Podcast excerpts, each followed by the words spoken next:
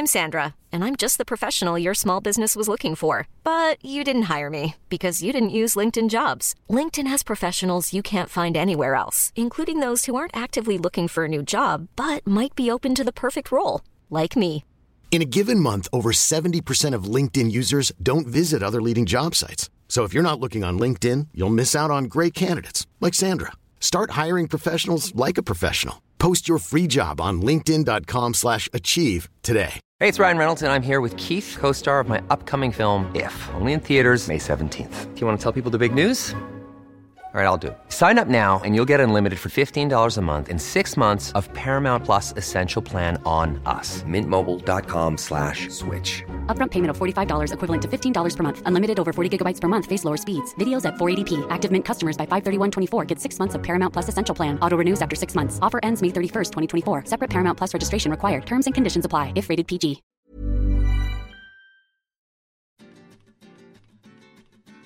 Les quiero dar la bienvenida a este nuevo podcast titinesco. Se llama Historias que molestan. Hola gente, soy Angie. Hola mi gente bella. Acá haciéndome la Katy Fulop. Hola, hola, hola a todos. Bienvenidos otra vez a un nuevo episodio de Historias que molestan. Perdón, la que me voy por las ramas. Bienvenidos a Historias que molestan. Soy Angie o Titín. Vivo viajando hace 8 años y si yo pude, Fel pudo y Trump pudo, vos también podés. En este podcast vamos a hablar de viajes, inspiración e historias de gente que hace lo que quiere para que ustedes, bellos seres humanos que están del otro lado, pongan el culo en la silla de una buena vez, dejen las excusas y los miedos de lado y empiecen a trabajar en la vida que quieren tener.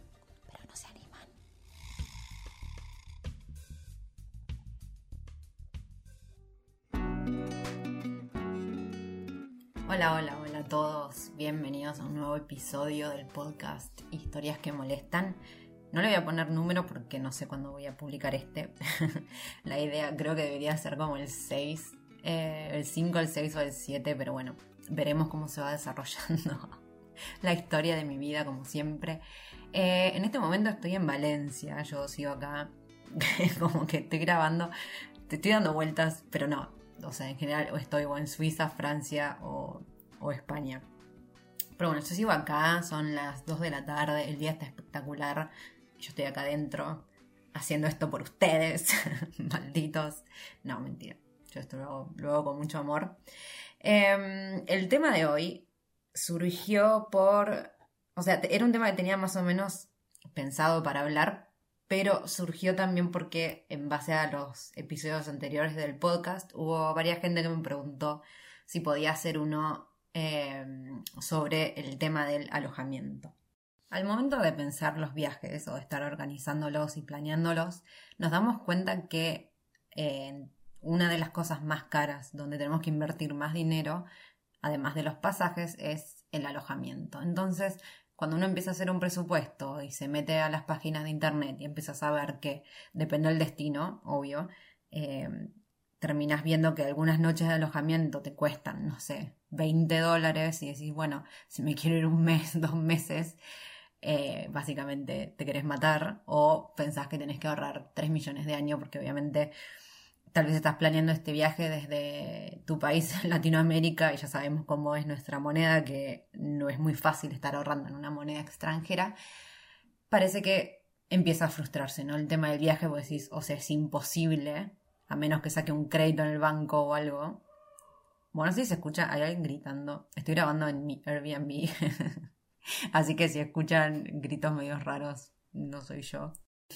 Es lo que hay, chicos. O sea, esto es justamente por estar haciendo, por estar ahorrando presupuesto. Terminé acá en un conventillo, pero no está bueno, está piola. Por la plata que pagué. Aparte, todavía tenía crédito en Airbnb. Pero bueno, paren, que me voy a ir de tema. Vamos a concluir entonces que el alojamiento efectivamente es una de las cosas más caras que más nos va a costar al momento de planear un viaje. Pero Acá con esta historia les vengo a decir que hay un millón de alternativas. Sí, hay un millón, las conté una por una. No mentira, pero hay muchísimas alternativas para no tener que pagar alojamiento cuando estamos viajando. Sobre todo cuando queremos hacer un viaje largo de muchos meses, que en caso de pagar absolutamente todas las noches sería un presupuesto impensable. Así que entiendo que se asusten y digan, loco, no voy a viajar nunca en mi vida. Los entiendo, pero bueno, acá les traigo la solución. Obviamente esto teniendo en cuenta siempre el destino al que quieran ir, ¿no? Porque, por ejemplo, lo que es sudeste asiático, pueden encontrar noches de hostel en terribles cabañas hermosas en la playa por 2, 3 dólares la noche, lo cual no sería un, gran presupuesto, pero bueno, si andan por Europa o, no sé, por América Latina también pueden encontrar que el alojamiento es bastante caro y sería imposible pagar todas las noches, eh, a menos que hubiesen ahorrado durante mucho tiempo, tengan un gran ingreso o fuesen unas personas muy adineradas, que no creo porque no estarían escuchando este podcast. No me odien. Esto va para ustedes, va para mí, va para todo el mundo. Bueno, acá les tengo las... A ver, las voy a contar porque no las conté. Un, dos, tres, cuatro, cinco. Bueno, tengo cinco formas. Pero pasa que dentro de cada... Yo sé que dije un millón, pero el tema es que dentro de cada forma se puede subdividir en muchas categorías para llegar a ese millón que les prometí. No, soy una exagerada, obviamente no es un millón de formas, pero son muchas. Pero bueno, hoy voy a hablar de cinco y después en los otros episodios voy a intentar profundizar cada uno de ellos. Las cinco formas que yo encontré eh, para no tener que estar pagando alojamiento todas las noches en mis viajes largos son, por un lado, couchsurfing, por otro, house sitting, voluntariados, au pair y vivir con una familia. La diferencia entre estos dos es que au pair es directamente, estás como niñera o niñero, y vivir con una familia puede ser que no haya niños, pero igual la familia requiere que, no sé, le pintes la cerca, le podes el jardín y a cambio te dan el alojamiento, ¿no? sé se trata de vivir con una familia, pero bueno, Vamos, de, vamos por orden. Hablemos primero de Couchsurfing, que probablemente muchos de ustedes sepan qué es, o por lo menos hayan escuchado hablar del tema. Les, se los quiero nombrar no solo como una alternativa, sino también para, para recomendarlo, porque en mi caso es una de las formas que más me gustan eh, en el momento de viajar, no solo por el tema de, estar ahorrando plata, que en realidad en mi caso muchas veces terminé pagando más que, que si eh, me iba a un hostel, porque siempre estoy viajando como en lugares baratos y nada. Em, igual lo recomiendo para que, como una forma de, de meterse en la cultura, ¿no? Couchsurfing básicamente ahora se convirtió en medio de una red social, pero era una plataforma que buscaba eh, conectar a los viajeros con la gente local del país donde te encontraras. Gente local o gente que estuviese viviendo ahí, aunque no fuera un ciudadano de ese país, ¿no?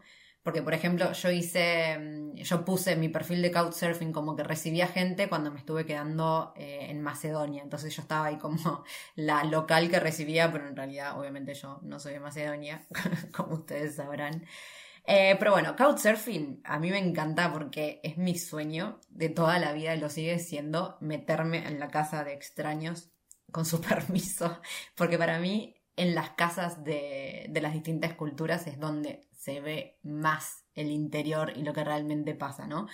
A mí me encanta, no sé, apreciar hasta el tipo de decoración, cómo es la dinámica familiar, cómo, no sé, las cosas que le prestan atención o no. Me parece que eso es ideal verlo dentro de la casa de alguien, porque cuando estás visitando un país y estás caminando por la ciudad, obviamente sí, los negocios van a estar adornados con ciertas cosas que probablemente tengan que ver, tengan que ver perdón, con la cultura de ese país, pero lo que pasa dentro de una casa, de una persona normal, para mí eso es fundamental, es lo que te dice todo sobre esa cultura y lograr meterte en la casa de alguien es algo un toque complicado a menos que te inviten eh, y Couchsurfing me parece que es excelente para eso porque realmente estás mandando una solicitud para meterte a la casa de la persona, de alguien que no conoces pero está dispuesto a abrirte las puertas, me parece espectacular.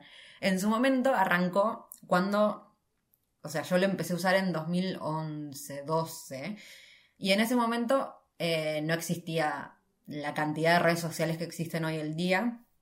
Así que me vino súper útil. Y mm, está buenísimo porque yo sé que a la gente que no, que no está acostumbrada capaz le da un toque de miedo porque obviamente te estás metiendo en la casa de alguien que nunca viste en tu vida, lo cual genera un poco de paranoia, lo entiendo. Pero si aprendemos a usar la plataforma de una manera correcta, les prometo que van a tener una experiencia genial y por lo menos, o por lo menos porque tal vez no, no, conectan con la persona, pero por lo menos va a ser algo seguro. Y es que Couchsurfing, vos te tenés que armar un perfil que es súper detallado. Entonces, de la misma forma que vos deberías armarte un perfil súper detallado, puedes ver el perfil de las otras personas. Y además, Couchsurfing se basa en un sistema de reviews. Entonces, cuando vos, por ejemplo, yo que viajo sola, eh, obviamente no me voy a ir a meter a la casa de cualquier persona porque paranoia. Eh, entonces lo que hago es, en general intento alojarme en casa de mujeres o de parejas. Y en caso de ya no tener, eh, como no tener alternativa, bueno, me quedo con un hombre sola pero lo que hago es fijarme, sí o sí, que ese hombre tenga por lo menos 15 reviews de chicas que se hayan quedado solas y que sean reviews reales, ¿no? Porque obviamente lo que pasa con Couchsurfing, o sea, hoy en día está medio desvirtuado, la verdad. Eh, es una pena porque en su momento, cuando hace años vos veías las reviews de la gente y todo tenía que ver con la cultura y cómo habían conectado y te describían el lugar y todo lo que habían hecho y demás. Y hoy en día puedes encontrarte con una review que diga simplemente ah, muy lindo. Eh, lo cual obviamente para mí no suma. Yo no me voy a a quedar a la casa de alguien cuya review sea, sí, muy lindo, la pasé bien. O sea, no, yo lo que busco con Couchsurfing no es simplemente no gastar en alojamiento, pero sino también tener la posibilidad de, conocer a una persona de otra cultura y con la que pueda congeniar. Porque lo bueno del perfil de Couchsurfing es que las preguntas que te hacen están buenísimas, porque tienen que ver muchísimo con tus gustos, ¿no? Tus gustos personales, el tipo de viaje que hiciste o el tipo de viaje que te gustaría hacer o la razón por la que estás en Couchsurfing. Entonces, obviamente hay una persona que te dice, no sé, me encanta Em, me encanta viajar lento porque me gusta quedarme mucho tiempo en cada país y aparte, no sé, me gusta la filosofía y me gusta comer queso y que yo es como que, ah, es la persona ideal para mí, me voy a ir a meter a su casa. Pero después, obviamente, si, si tiene un perfil que está completado con, sí, tengo couchsurfing porque me gusta viajar, me gusta la comida y vivo en los viajes, o sea, obviamente ni en pedo me voy a quedar con esa persona, porque ahí te das cuenta que la razón por la que está en Couchsurfing probablemente no sea el espíritu de Couchsurfing y si no sea simplemente, no sé, sacar alguna ventaja que no, no, quiero enterarme de qué ventaja será, pero bueno, cuestión. Hay una forma de hacer que Couchsurfing sea seguro para vos y que tengas una buena experiencia y es leyendo con atención el perfil de la persona a la que le estás solicitando el alojamiento. Por eso les recomiendo a ustedes también que piensen que es un ida y vuelta, ¿no?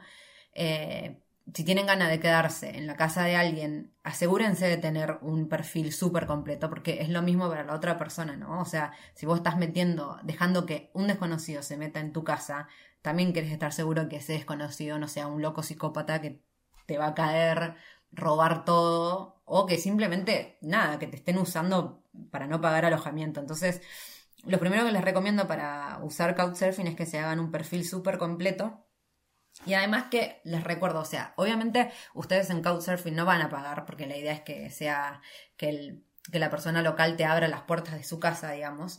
Pero a mí me gusta, eh, yo no soy muy buena cocinando, entonces no suelo cocinar, pero sí invito a, a la gente a comer afuera o no sé, o caigo un día con para armar una picada, qué sé yo, como, o llevo un regalo del país en el que estoy si es que me entra en la mochila o algo, pero por eso les digo que a veces, si por ejemplo ustedes están viajando por Asia, que se pueden quedar en un alojamiento por dos dólares, capaz si hacen couchsurfing terminan gastando más porque entre que los llevan a comer y que yo algún que otro regalo. Entonces, couchsurfing a veces no tiene tanto que ver con esto de ahorrar el alojamiento, sino tiene que ver más con la experiencia. Pero si están viajando en Europa, entonces couchsurfing, además de tener una buena experiencia, igual les va a servir para estar eh, economizando el tema del alojamiento.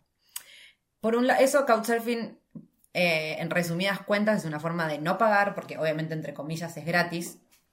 Pero voy a explayarme más en eso en otro episodio que va a ser exclusivo de Couchsurfing. Ahora voy a pasar a nombrarles House Sitting, que este fue muy solicitado en los comentarios, así que estoy preparando un, eh, un, episodio exclusivo de house sitting con una amiga que es muy experta en el tema. Pero bueno, ahora para sacarles la duda de qué es y de qué se trata, es básicamente ir a cuidarle la casa a alguien. Eh, que en general tiene que ver con las mascotas. O sea, en general se le llama tipo pet sitting, que es como, sí, cuidar, la gente se va de vacaciones y bueno, tiene un perro y un gato y les conviene que en vez de llevarlos a una eh, guardería, les conviene que vaya alguien a su casa, simplemente se quede y no solo porque le termina saliendo gratis, que vos estés ahí metido en la casa, sino porque aparte también para los animales es mejor quedarse en su propio hogar. House sitting eh, puede hacerse a través de páginas web, hay un montón hoy en día. Yo, mi experiencia personal, la única que usé fue em, Mind My House. La usé por primera vez el año pasado em, en Londres. Cuidé a un gatito eh, por tres semanas. Fue en la época de Navidad y Año Nuevo, hace casi un año atrás.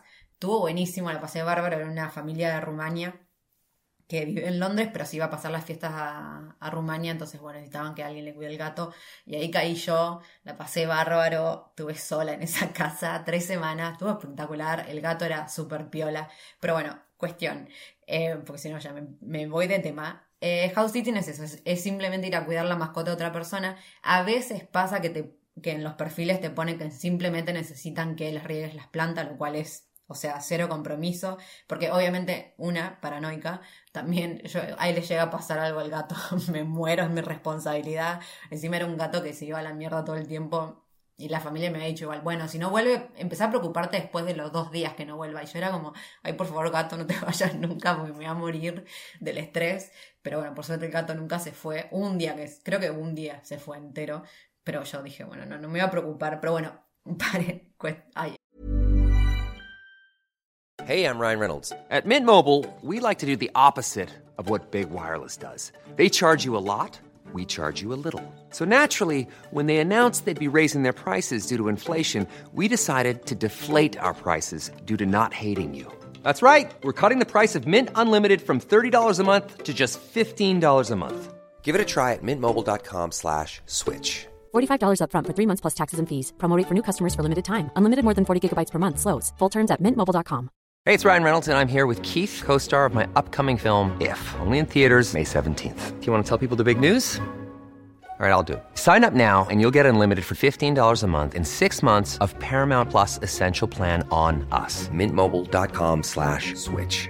Upfront payment of $45 equivalent to $15 per month. Unlimited over 40 gigabytes per month. Face lower speeds. Videos at 480p. Active Mint customers by 531.24 get six months of Paramount Plus Essential Plan. Auto renews after six months. Offer ends May 31st, 2024. Separate Paramount Plus registration required. Terms and conditions apply if rated PG. Hold up. What was that? Boring. No flavor. That was as bad as those leftovers you ate all week. Kiki Palmer here, and it's time to say hello to something fresh and guilt-free. Hello Fresh. Jazz up dinner with pecan-crusted chicken or garlic butter shrimp scampi. Now that's music to my mouth. Hello Fresh. Let's get this dinner party started. Discover all the delicious possibilities at hellofresh.com. I'm Sandra, and I'm just the professional your small business was looking for. But you didn't hire me because you didn't use LinkedIn jobs. LinkedIn has professionals you can't find anywhere else, including those who aren't actively looking for a new job but might be open to the perfect role, like me. In a given month, over 70% of LinkedIn users don't visit other leading job sites. So if you're not looking on LinkedIn, you'll miss out on great candidates like Sandra. Start hiring professionals like a professional. Post your free job on linkedin.com slash achieve today. Quiero contar todas las anécdotas, pero no puedo. Porque si ya van 14 minutos de este podcast y no dije nada. Perdón, perdón, pero es que me gusta hablar. Eh, cuestión, bueno, house sitting a veces puede ser que simplemente sea que les cuides las plantas o les cuides si el jardín, por ejemplo, si tienen vegetales o frutas y necesitan que, que alguien esté pendiente. Los house sitting a veces pueden ser de dos días como llegar a ser de medio año hasta un año cuando la gente, no sé, tiene una casa en un país y después se va a otro. Esa, clase de gente que escapa de nuestras de nuestra cabeza, como puede ser que tengan casa en distintos países. Pero bueno, esta gente existe y necesita gente como nosotros que vayamos a cuidarle las cosas. Eh, hay un montón de páginas web eh, al respecto, hay algunas que tienen, en general tienen membresía anual. Hay algunas que son más caras que otras, pero las que son más caras en general obviamente tienen eh, muchas más opciones y sé que hay países, por ejemplo, como Australia o Nueva Zelanda, que son tan, tan, tan pro en el tema que tienen páginas para su propio país. Que creo que eh, House Eating World, me parece, o algo así, era una que era exclusivamente para Australia. Eh, pero bueno, de eso vamos a profundizar, ya les digo, en un próximo episodio. La otra forma de ahorrar en el alojamiento es haciendo voluntariados. Voluntariado se le llama a hacer un trabajo no remunerado a cambio de alojamiento. Es un tema bastante complicado porque, nada, existen, obviamente, siempre está la persona que se aprovecha. Eh, hay toda una cuestión moral de fondo, entonces hay que saber elegir bien dónde nos estamos metiendo, pero puede ser desde trabajar en un hostel a cambio del alojamiento, simplemente limpiando cuatro horas por día, o hasta ir a una granja a construir una casa eh, en permacultura, por ejemplo, ¿no? Hay de todo, o ir a escuelas a enseñar idiomas, o sea, hay un millón de opciones también, pero bueno, hay que tener en cuenta que como se trata de un trabajo, en realidad, eh, algunas cosas, hay varios grises ahí en el medio que nos ponen en situaciones a veces un poco complicadas, por lo cual mi recomendación es que siempre piensen eh, el país en el que están intentando hacer el voluntariado, cuáles son los sueldos básicos y demás para darse cuenta si lo están explotando o no. Porque, por ejemplo, a mí me pasaba, una vez que estuve en, en Escocia, había un hostel que me pedía no, me parece que era seis horas al día de trabajo, que era limpiando en general y reponiendo el desayuno, no me acuerdo qué otra cosa, a interactuar con los, eh, con los huéspedes y demás. Me pedía seis horas, seis días a la semana, y a cambio me ofrecían simplemente el alojamiento en, el, eh, en un dormitorio de 10. Por lo cual yo lo que hice fue, primero, averiguar cuál era el mínimo, eh, digamos, la hora cuál era el mínimo que te pagaban por hora en Escocia, que no me acuerdo, pero supónganse que era 7 euros la hora, una cosa así, 7, 6 eh, libras. Y después fue, bueno, calcular cuánta plata era esas 6 horas que yo trabajaba, esos 6 eh, días a la semana, y después calcular cuánto salía en realidad el alojamiento que me estaban dando. Y la verdad era, no me acuerdo ahora la cuenta, pero supónganse que, no sé, que si yo, si me pagaran esas horas trabajadas, yo terminaba haciendo, no sé, como 200 y pico de, de libras y el alojamiento que yo estaba pagando en realidad salía, no sé, 80 o 70. Entonces era como que, flaco, me estás explotando, no da, eh, por lo cual ese trabajo no lo acepté. Obviamente cuando uno tiene necesidad de aceptar lo que sea, si está, se tiene que quedar en la calle, obviamente te quedas, pero la verdad es que se pueden conseguir cosas que sean justas, digamos. Porque obviamente piensen que sí, está bien, a nosotros nos están ayudando eh, o nos están dando la posibilidad de que podamos viajar a largo plazo sin tener que invertir una fortuna. Esto es verdad, pero ustedes piensen también que al tipo del hotel le sale muchísimo más barato tirarte una cama a vos y no tener que contratar a una persona que vaya a limpiar, a la que le tenga que pagar un sueldo con los impuestos y demás. Entonces, entiendo que uno en la necesidad de querer viajar y querer viajar largo y tendido agarra lo que viene, pero piensen que en realidad es más el favor que nosotros les hacemos a ellos que ellos a nosotros. Entonces se puede poner una vara un poco más alta porque aparte hoy en día hay un montón de hostels que ofrecen este intercambio y en general se pueden conseguir muy buenas ofertas. Así que les recomiendo que si lo quieren hacer en hostel, eh, se fijen bien eso, que calculen bien la cantidad de horas que les piden de trabajo y después calculen con el alojamiento que le están dando a ver si les sirve o no, si es una explotación muy aberrante. Em, pero también el, tipo de voluntariado puede ser, eh, como les dije, en una granja, en una escuelita y demás. Esto en general se consigue eh, a través de distintas plataformas. yo hice con Worldpackers eh, y me fue bien. Pero también hay otras, eh, estaba HelpX y no me estaría acordando qué otra en este momento porque no usé, yo usé esas dos y con esas dos me fue bien. Em, pero bueno, voy a profundizar en voluntariados más adelante en otro episodio de podcast pero sepan que también es una alternativa para no estar pagando alojamiento absolutamente todas las noches de nuestro viaje. Aparte de los voluntariados también, capaz no tanto como house sitting, que puede, ya les digo, puede durar un año. Eh, los voluntariados en general por lo menos pueden durar un par de meses, por lo menos tres meses yo creo que hay, así que es una buena alternativa también para poder viajar eh, a largo plazo. La otra que me anoté es eh, hacer un viaje como au pair, que es como niñero o niñera, básicamente. Y en este caso, obviamente lo que les dan es eh, una casa, o sea, una habitación en una casa con una familia. Esto yo no lo haría nunca porque no, los niños no son lo mío, la verdad no sé cómo, no, sé cómo hablarle a un niño, cómo dirigirme. Eh, aparte me daría mucha presión a mí misma, o sea, sería una responsabilidad muy grande, no sé, se me cae el nene, se quiebra una pata, algo. O sea, imagínense que casi me muero de la presión con un gato, imagínense con un nene. Eh, pero bueno, yo sé que, hay gente que lo hace y le va muy bien. Te dan, en general te dan eso, una habitación en la misma casa que la familia y obviamente te dan toda la comida y demás. Por lo tanto, me parece que es una re buena alternativa si, por ejemplo, estás en un país de que se habla un idioma que querés aprender. Me parece espectacular porque estás metido adentro de una casa con una familia que habla ese idioma eh, como de forma materna, digamos, y entonces no te va a quedar otra que eh, aprender el idioma, me parece espectacular por ese lado. Y aparte, tenés todas las comidas incluidas, conozco gente que tuvo una experiencia muy buena, que hasta le daban el auto para que se fuera los fines de semana a viajar por el país y demás. O sea, yo creo que, que es una muy buena alternativa en caso de que te gusten los niños, los niñes. Eh, no sería mi caso, pero igual también eh, no tengan problema que, no, digo, no se preocupen que voy a hacer un especial sobre au pair. Porque hay mucha gente que me preguntó, yo realmente en este sí que no tengo experiencia en absoluto. Imagino que debe haber eh, plataformas y páginas donde ofrecerte. Y mm, debe haber, sí, debe haber todo un submundo ahí atrás que, que quiero averiguar igual, pero en este momento no tengo ni una información muy precisa porque nunca lo hice y nunca averigüé pero sé que es una alternativa, así que eh, si les interesa, quédense pegados a mi podcast que va a haber un episodio al respecto.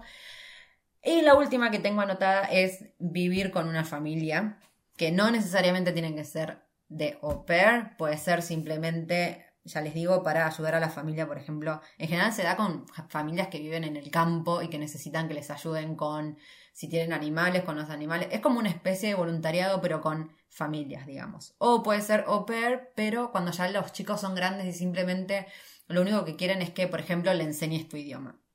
Yo acá conozco en, o sea, conocí por internet un chico que está ahora en Francia, en un pueblito, y vive con una familia que los nenes son grandes dentro de todo, o sea, tienen creo que entre 16, 12 y 10 tal vez, y lo que quiere la familia es simplemente que el chico les enseñe español. O sea, él, a él le vino bárbaro porque obviamente eh, está viviendo ahí, no paga alojamiento, le dan toda la comida y aparte él aprende francés y los nenes aprenden español, así que está buenísimo ese intercambio. Eh, esto también se consigue por plataformas, pero lo he visto más en boca en boca, lo cual eh, es un muy buen sistema. Pero eh, sé que en las páginas de voluntariado también hay un montón de familias que, se ofrecen como eh, para alojarte y que a cambio vos les ayudes con algunas cosas de tareas de mantenimiento y en general con el tema del idioma. Ay, hablé muy rápido, perdón, pero porque vi que se me estaba yendo el tiempo y me estaba dando vuelta en anécdotas de gatos y niños y no daba. Estas son las cinco formas que yo encontré de ahorrar el alojamiento cuando estoy viajando a largo plazo.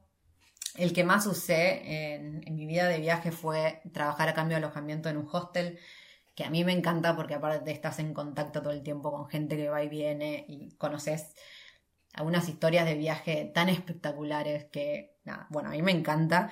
Es muy agotador también porque obviamente en general, y de hecho nunca me pasó lo contrario, siempre estuve durmiendo en, en habitaciones compartidas, por lo cual eh, estaba siempre, siempre, siempre con gente y llega un punto que te querés matar y querés matar a todo el mundo. Pero más allá de eso me pareció una experiencia espectacular y es al que, al que siempre recurro en una primera instancia. Aunque también debo decir que disfruté muchísimo el house sitting. Yo la única vez que usé mm, plataforma, como les dije, fue el año pasado con eh, cuando fui a Londres, que fue Mind My House pero ya había hecho house antes un par de veces, pero siempre fue también en boca en boca, gente que me conocía y sabía que andaba por el país buscando quedarme un largo tiempo, entonces me recomendaban y yo iba y bueno, me quedaba cuidando a los animalitos, que me encanta aparte, y lo bueno era que estaba sola, entonces me venía bárbaro para ponerme a trabajar y demás. Pero bueno, este capítulo era básicamente para sacarles de la cabeza ese mito de que para viajar a largo plazo necesitan millones de dólares porque tienen que pagar el alojamiento todas las noches y, oh no, es imposible. Bueno, la verdad es que no es necesario que paguen el alojamiento absolutamente todas las noches. Ah, están estas alternativas, existen, están muy de moda hoy en día, así que obviamente les motivo a que busquen, a que encuentren la que más le va con su personalidad, porque obviamente no todo el mundo le gustan los animales, no todo el mundo le gustan los niños, no todo el mundo quiere estar solo, quiere estar en un hostel, así que busquen porque hay sáquense esa excusa de la cabeza porque tienen la posibilidad de hacerlo de otra forma. Porque también, ah, bueno, ya que estoy les, les recomiendo, por ejemplo, Airbnb, es otra forma de ahorrar. ¿Cómo se preguntarán ustedes? Porque en realidad hay que pagar. Bueno, Airbnb tiene em, la posibilidad de que alquiles, por ejemplo, la habitación dentro de una casa, entonces ya no es lo mismo que estar pagando una habitación de hotel o hostel.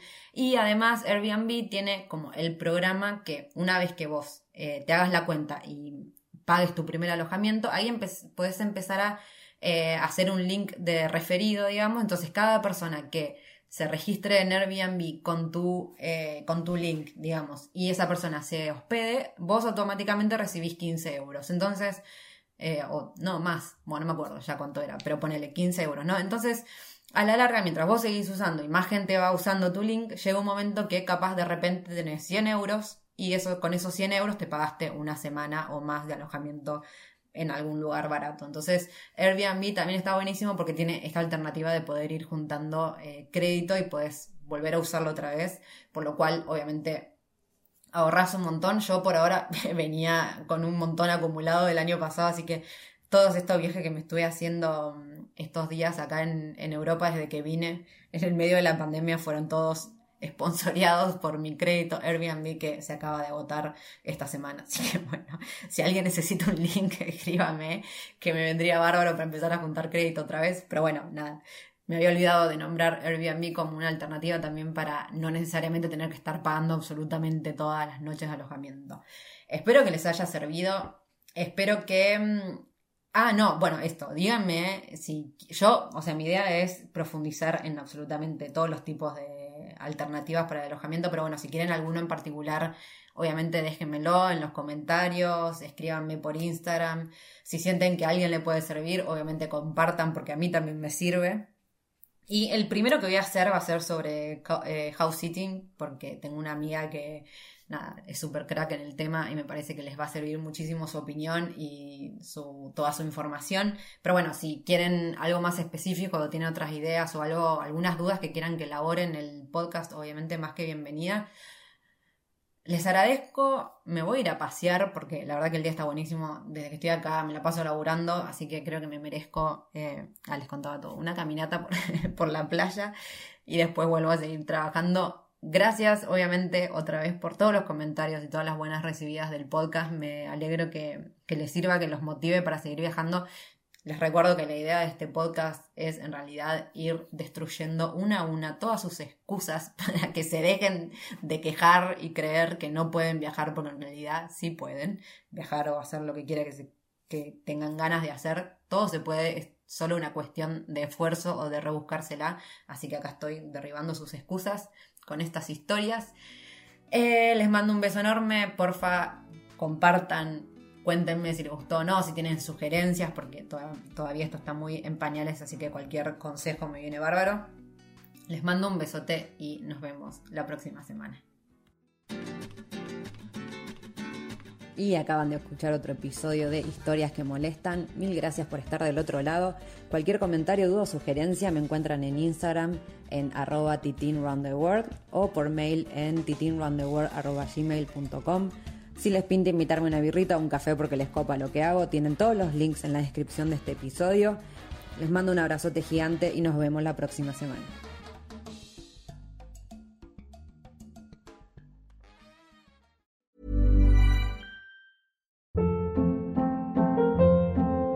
Hold up. What was that? Boring. No flavor. That was as bad as those leftovers you ate all week. Kiki Palmer here, and it's time to say hello to something fresh and guilt-free. Hello Fresh. Jazz up dinner with pecan-crusted chicken or garlic butter shrimp scampi. Now that's music to my mouth. Hello Fresh. Let's get this dinner party started. Discover all the delicious possibilities at hellofresh.com.